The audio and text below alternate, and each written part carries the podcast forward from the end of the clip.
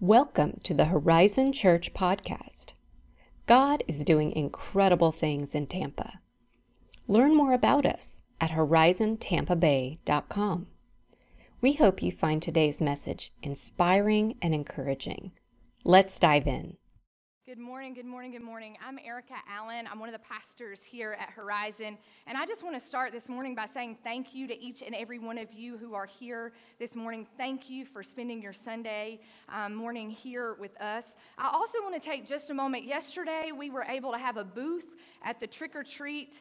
Um, festival thing downtown on the river, and there were a couple people um, who showed up and passed out candy for like literally four straight hours. And so I just want to take a moment. Sean is back there, and he got up this morning and is running ProPresenter for us and helped us set up all the hospitality stuff. So he's back there in the back at the computer. Chris, David Allen was there helping us. Jana Tanner and her husband came and helped. And so I just want to thank those of you who were part of Shining Light and Igniting Change, um, being a part of a community event yesterday for Halloween. So thank you, thank you, thank you to those who, who helped with that. Thank you, thank you, thank you.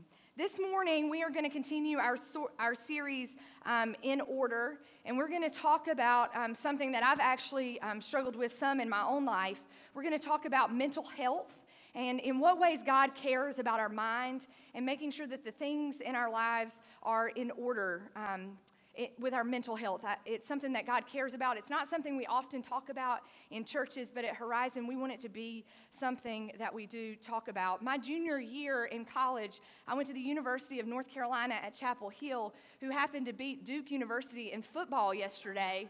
Um, I may be married to a Duke fan, so that is a significant thing that happened um, yesterday. Go Tar Heels. Um, anyway, um, I loved UNC Chapel Hill. I loved my experience there, but I went to school there from um, a high school that graduated 98 people, a very rural, small community. And so transitioning from Sandy Ridge, North Carolina to a big state university was a really difficult transition for me. Um, by the third year, by my third year, my junior year there, I remember being like overwhelmed. I had just been putting out in the classroom, um, trying to be a part of volunteer and civic organizations. I was just like overwhelmed by doing all of this stuff. And my junior year, I was going to have to start declaring a major and figuring out what the next season of my life would look like. And I became just completely overwhelmed with this fear that I was going to fail out of college, that I was going to fail at everything in life. And I, it was just absolutely overwhelming. I remember one night, in the middle of the night, I could not sleep. I brushed my teeth, I drank water, I wrote, I was pacing the hallway in my college apartment. I could not escape the fear and the anxiety that I was experiencing. And so I went and got in my car at 2 o'clock in the morning and I just started driving. I just had to escape the, the sort of opposite of the peace that I was experiencing. I just thought maybe in some way the dark car ride could give me some kind of peace. And I'm driving, driving, driving through Chapel Hill, and it, it dawned on me something's not right. Something is not okay. So I picked my phone up my cell phone up and I called my sister, who was a freshman at East Carolina University. It's about an hour and a half away. And I said, Rebecca, I have never been so scared in my life. I don't know how I can even face tomorrow. I can't calm down. And my sister said, Erica, I think something's wrong. I, I, I love you. I, I want the best for you, but I think you might need to get some help. And I said, I'm not getting any help. And Rebecca said, Why don't I come in the morning and me and you can walk to the counseling center at Carolina? We can walk in together. And I said, I'm not walking in that place and being judged by those people. I'm not doing that. And there was a minute of silence, and my sister, who was probably annoyed that she was up at 2:15 in the morning talking to me on the phone, said, "Well, how's that working out for you?" and if you know my sister, um, that is a very normal thing for her to say. I, I, I called her for a reason. But there was some silence on the phone for a minute, and I said, okay, I'm going to try. I'm going to walk into the counseling center tomorrow and I'm going to ask for help. But if they judge me, I'm walking out. And Rebecca said, You absolutely, you better walk out if they judge you. Um, but then as we got off the phone, it was, it was, a long pause again because I was scared and I realized I needed to go, actually go back to my apartment and get some sleep. And Rebecca almost whispered this last line. She said, I love you, Erica, and I just want you to be healthy. It was almost like a whisper on the phone. And so I went home, I crawled in the bed. I, did, I still didn't sleep well. But she called me the next morning at 7:30 and she said, "Where are you headed?" I said, "I'm headed in to the counseling center." And I drug my groggy, exhausted self in and said, "I think I need some help to the counseling center." And it began a journey for me to find healing and health and hope and wholeness in the midst of anxiety. We discovered that I was um, struggling with anxiety, and it, I'll be really honest with you, it's something that I continue to struggle with. It came up and felt, felt like it was just overwhelming me again in grad school, again when I started a new church in Nashville. It creeped in again when I had two children. It creeped in again a couple months ago when we were about a year into starting Horizon. It's not something that has gone away, but it's something that I've realized God actually cares about with me. I've spent a lot of my life, right, thought, thinking about how much God cares about the community and how much God cares about justice, how much God cares about people who are hungry and homeless. And it has become really apparent to me in the last 10 years that God also cares about us and our mental health. And so that's why here at Horizon, we're not going to live in darkness and shame about that. We're not going to pretend like it doesn't exist. We're not going to sweep it under a rug and never talk about it. It's something that God cares about. God cares about your body. God cares about our community. God cares about the kids in our schools. He cares about BT Washington Elementary. He cares about us shining light and igniting change. But God cares desperately about your mental health. And because we are, we are people who follow this God, we care. The people in this room care about you and your experience with mental illness. I, I realized in the last um, few weeks just how important this series, this talking about this was a couple of months ago now. I was sitting at a mom's night out, and a woman shared that she was experiencing some like anxiety and panic attacks when she was a teenager, and the, she went to speak to her a person who was like in youth ministry with her. And, and some of the things that we've been told as we grow up can actually be harmful for us. And i realized in that moment that there are lots of things Horizon needs to be a part of, and you all are part of this, right? You all have to help be a part of helping to shine light and ignite change so that people aren't living in, their, in darkness about the experiences they're having with their mental health. It's something God cares about, and it's something that I think we all should care about. Just so you kind of know the prevalence of mental health, one in four people um, will experience some kind of mental health issue in their life. One in four. So if you look around in this room, the odds are pretty high that several of us in this room have experienced that. In fact, Sheryl Crow, Lady Gaga, J.K. Rowling, the author of the Harry Potter, do we have any Harry Potter fans in the house? Um, they've all struggled with depression. Oprah Winfrey, um, Stephen Colbert, Adele have all admitted to struggling with anxiety all of us know someone. If, if we're not the person who's experiencing some kind of mental health issue, all of us know someone or are connected to someone who's experienced some kind of mental health issue. And so we're talking about this, more, this morning how God wants to use us to support one another, even in the midst of these experiences. The saddest statistic that I read this week wasn't actually about depression or anxiety, but it was about the, the amount of people who actually seek help for what they are experiencing, only one in three people actually seek the help that they need. One in three people seek the help that they need. Of the people who seek the help that they need, 87% of them f- find ways to live more freely and abundantly and healthy. 87%, like that's a really good treatment rate. Um, but two out of three people don't even seek the help that they need. So, this morning, I'm going to invite you to sort of experience this sermon in one of two ways. Some of you may be here this morning as a person who's experiencing mental health issues right now. And so, I just want, to he- I just want you to hear some of the things that God offers to people, even in these pages of this Bible, who are experiencing some despair, some depression, anxiety, what it is that God offers to them. And if you are someone who's connected to someone, the, the chances are like 98% that you know someone who's struggling with some kind of mental health issue. So we're going to talk about how God wants to use you to shine light and ignite change this morning. So thank you for being here and thank you for letting me talk about this really, really important subject. Before I go any further, I want you all to hear me say this. If you don't hear me say anything else today, I want you to hear me say this God uses people in mighty ways. Depression, anxiety, addiction, grief, any kind of mental health issue will not prevent God from using you to do the mighty work of God. God will use you to shine light and ignite change, not in spite of and not because of, but with the mental health experience that you are having. God loves you deeply. You are a per this is how you are defined. You are defined as a person who is loved deeply by God, who has a purpose for your life. Period.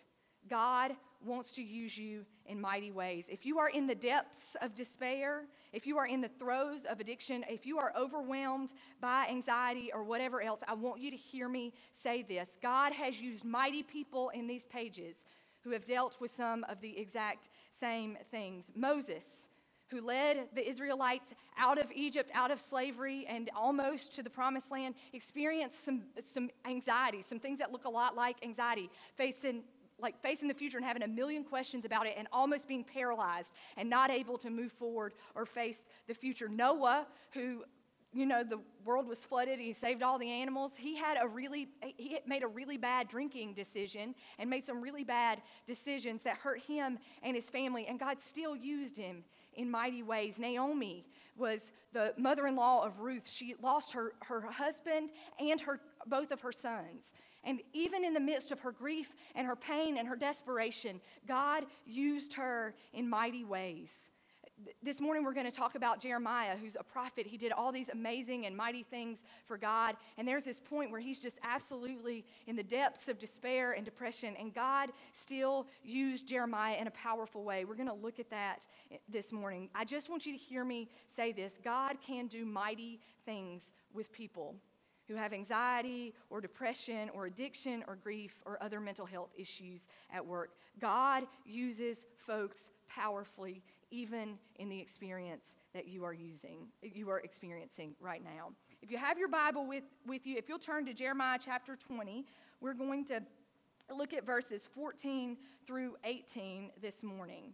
Um, the verses will be behind me on the, the screen. I just want you to listen to this before i get there. I, I just want to tell you, Jeremiah has this call from God, this job from God to go tell these people what they need to be doing different, how they need to be living their lives differently. And people don't always take that news well. Um, they don't love to be, you know, have these um, these teachings or these, these visions of the future when it, it doesn't favor them or what they're currently doing. And so that was Jeremiah's job. Jeremiah was supposed to go in and tell these folks some things that they needed to be doing differently. And that did not work out well for Jeremiah. Um, so he's doing these things that God has asked him to do, and, and it, he's getting, you know, sort of shunned. He got mocked. People have called him like terrible. He got a, nick, a terrible nickname. They called him "Here comes the wall of terror," like coming this way. Like that's not a nice thing to say about people. So people like didn't like that. They were starting to not like this guy. But Jeremiah, right? Has anybody ever felt like this? Like he felt like he was just doing what God asked him to do. Like you asked me to come here and do this for these people, and they're not accepting me, and they don't like me, and they don't like what I'm doing, and I'm not finding any purpose or joy anymore in this job that you have given to me, God. And people hate me. I'm like all alone, all by myself. And this is what he says um, to God. He, he prays out to God Cursed be the day I was born. My, may the day my mother bore me not be blessed. That's some serious stuff he's saying. Like, this is a guy who is in the absolute depths of despair. Cursed be the man who brought my father the news, who made him very glad, saying, A child is born to you, a son. May that man be like the towns the Lord overthrew without pity. May he hear wailing in the morning, a battle cry at noon. For he did not kill me in the womb with my mother as my grave, her womb enlarged forever. Why did I ever come out of the womb to see trouble and sorrow and to end my days in shame? This is a guy who's experienced the pits of despair who absolutely does not want to go on any further. Did you hear that? To see tr- why did you, why have I been born to just see all this trouble and sorrow and to end all my days in shame? Anybody here ever felt like ever felt like that? This is what I began to notice. The first thing I noticed about Jeremiah's story is before he got there, there, was, there were these things going on in his life. First of all, he was all by himself because all these people were shouting terrible things at him. You're, they've nicknamed him something terrible. They've told him to get out of town. They're mocking him. They're making fun of him. All this stuff that's coming into Jeremiah is absolutely tearing him down. And so, for those of us experiencing some kind of mental health issue, this was just a red flag for me this week. Pay attention to the input. What's coming in to your life? Who's speaking to you? Is it constantly negative things surrounding you? What are you eating and drinking and listening to and spending your time um, taking in to your body? What does your input look like? Are there some red flags that you might need to, to wave. I know in my own struggle with anxiety, I, have had to look at that. What, what am I spending all my time to do? I currently don't have Facebook or Instagram on my phone because scrolling through that was just creating some anxiety in my life. And so just pay attention to the things that you are putting in your life. Do they raise some red flags that you might need some help to reach out to a counselor or a doctor or someone to help you out? So pay attention to the input. The second thing is pay attention to your output. He does not want to go to work, he does not want to get out of bed, and he does not want to continue living his life this way. Pay attention to the output. It'll often give us a red flag. If things are no longer enjoyable, if you don't want to live life anymore, that might be a red flag that you need to have something, some kind of help or intervention. So just pay attention to the red flags. And for those of you who find yourselves supporting someone with some kind of mental health experience, how can you help them begin to understand their input and their output. The last thing people need are parents telling them what to do. Do not tell them you should eat this and drink this. That's a recipe for a toxic and terrible friendship. Maybe don't do that. But what does it look like to say, hey, have you paid attention to all this stuff that you're inputting? Have you paid attention to the way that your output or your, your work looks? Because this is what this is what friends don't do, right? I don't think friends say this is what you should do. They, they don't need you to be fixed or to be just like they want them. But friends care deeply about you, so they care enough about you not to stick their head in a hole in the ground and pretend like nothing is wrong.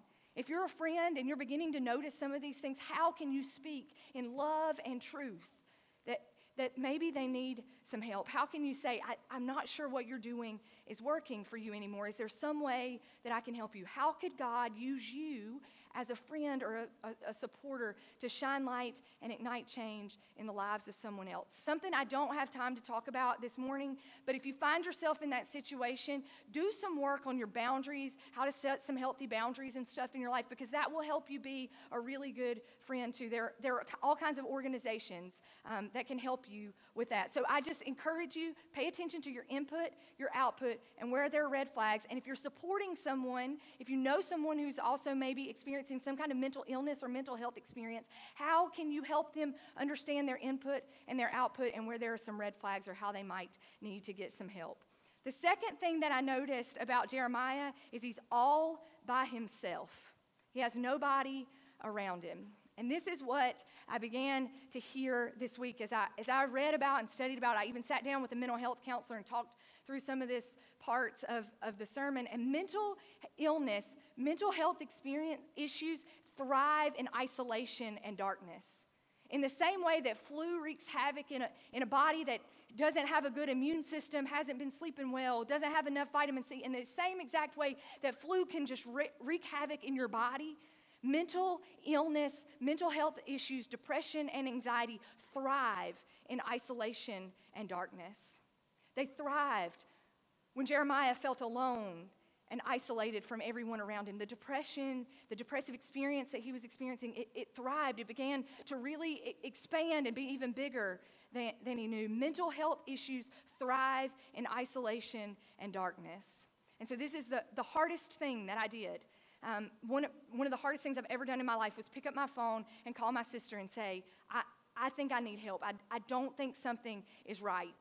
And in that moment, right, I began to invite someone else into this, and I was no longer alone. It gave me the courage to go and to find some help.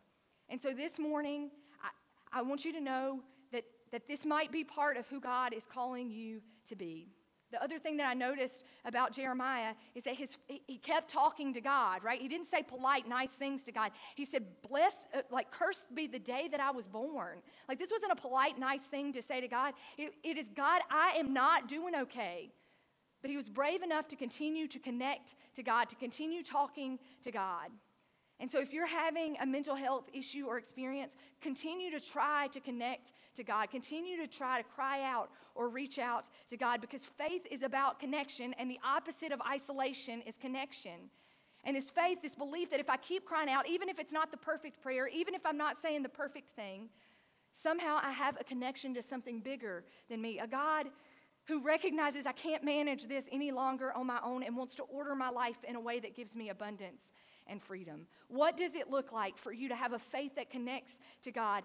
And our faith, especially here at Horizon, a faith in God is never separate from experiencing the life and the beauty of community. That's why we're that uh, we believe in God and God has created us to be a community of people who support and surround one another. Faith is about connection to God and to community. And our faith, our, our persistence to keep connecting to God even when it doesn't feel like it is, it, it is, is something that automatically works against some of the things with mental health. Now, I want you to hear me say this disclaimer.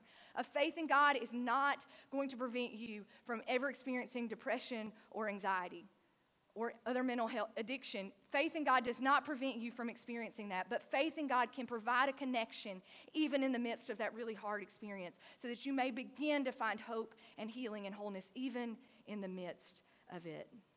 I, I noticed the, this last thing that, that Jeremiah did, so the first thing he did was pay attention to his, imp, that we can learn from his story, is pay attention to the input and the output.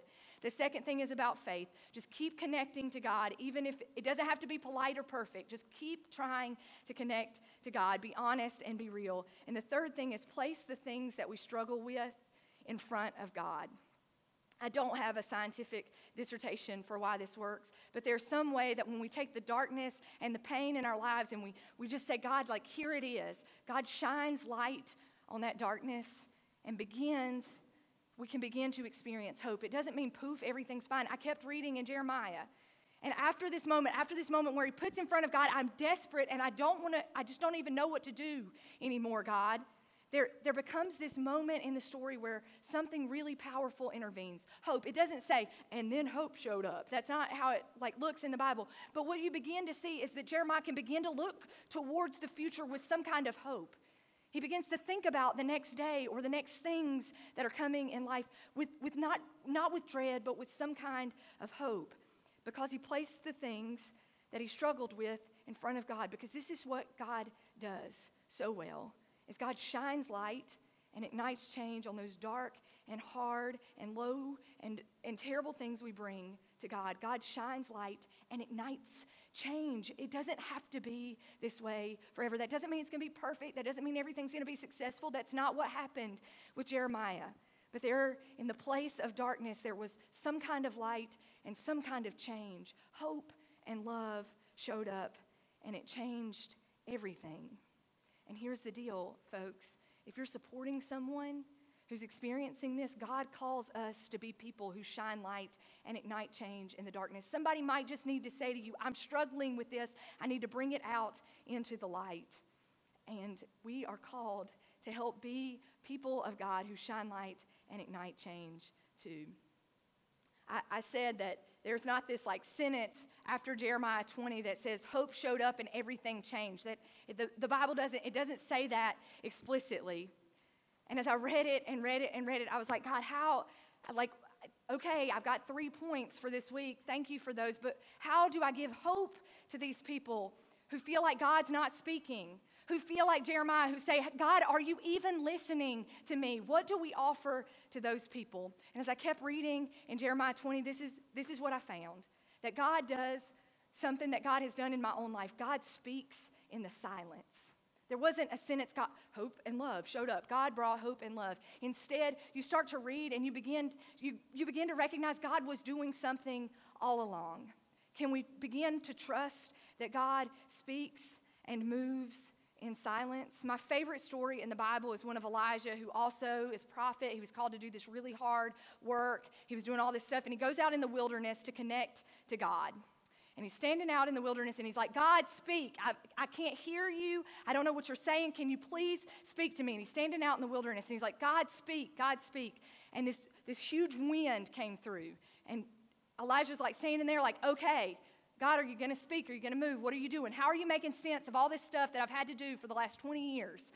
and there's just a wind, and that's all it is. And he's like, Can you please make sense of that?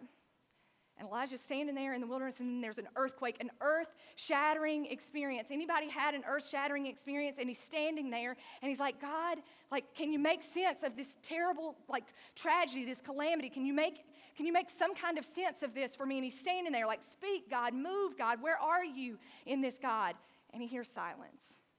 And then this fire comes in and, and it, it just roars through the wilderness. It's destroying all the things that he can see. The vision, everything he sees in the future just feels like it's like consumed and, and gone away, destroyed by this fire. And he's standing there and he's like, God, are you going to speak? Are you going to move? Where are you, God? And there was nothing. And he kept standing there in silence and stillness. And you know what Elijah heard? He heard a whisper. God said, What are you doing, Elijah? How is it with your soul, Elijah? In the midst of the silence, there was a whisper. Someone who was longing to hear God speak and move didn't see this earth shattering, all consuming experience. He heard the loving, gentle whisper of God say, What are you doing, Elijah? God might as well have said, I care about you, Elijah. My mom's divorce was finalized when I was four and my sister was two. And she tells this story about after the divorce, the day after it was finalized, she was laying in the bed, like a, not wanting to get up. She's like, I do not want to get up. She, her prayer that night probably looked a lot like Jeremiah's. Are you listening? God, I have these two young girls. I'm just a teacher. Can you tell me how I'm going to make it? I don't know what the future is going to look like, and I don't want to get out of this bed. And my mom says that she rolls over and she looks over, and my sister is standing there. She's just over two. My sister didn't talk a whole lot. In fact, the doctors were a little worried about her, and mom said she could just see like the little bit of her eyes hanging over the corner of the bed. And my mom, and my mom said that Rebecca looked at her and says, Mama, how are you doing? And it sounded like a whisper in the midst of a really earth shattering, fire consuming experience. I care about you, Mama. Is God whispering to some of you and you're not still and silent and quiet enough to hear that God may not change the entire situation of your circumstances, but can you hear God say, What are you doing? I care about you. And for those of you who really want to support someone who's experiencing some kind of mental health issue or despair, can you let God use you as a whisper? How are you doing? I care about you. Here's the deal. Usually at Horizon, this is the way I work. I love like peanut butter and jelly sandwiches and thanking the teachers. I love this big community change. But this morning, folks, here at Horizon, we're called to do something really powerful. We're called to shine light and ignite change in the lives of people who need you to whisper, I care about you and I love you. God needs us to be people who shine light and ignite change in that way this week. And some of you, I hope you can be still and quiet enough this morning to hear God whisper to you, I love you and I care about you. Will you pray with me? God, this morning I just offer up to you folks who are experiencing any kind of mental health issue. We thank you for counselors and medicine and for people who help, help people to experience wholeness and health, health even in the midst of, of their brains being sick. God, we, we pray for those of us in this room that are experiencing those. Will, will you just begin to provide some hope and some healing and some wholeness? And God, we also pray that you will use each of us to whisper in the darkness and the despair, to shine light and ignite change. Use us this morning, God. We love you. Amen. Thank you for listening to the Horizon Church podcast. If you are in the Tampa area, consider joining us one Sunday. You can also be a part of shining light and igniting change by financially supporting the ministries of Horizon Church at horizontampabay.com slash giving. Thank you again for joining us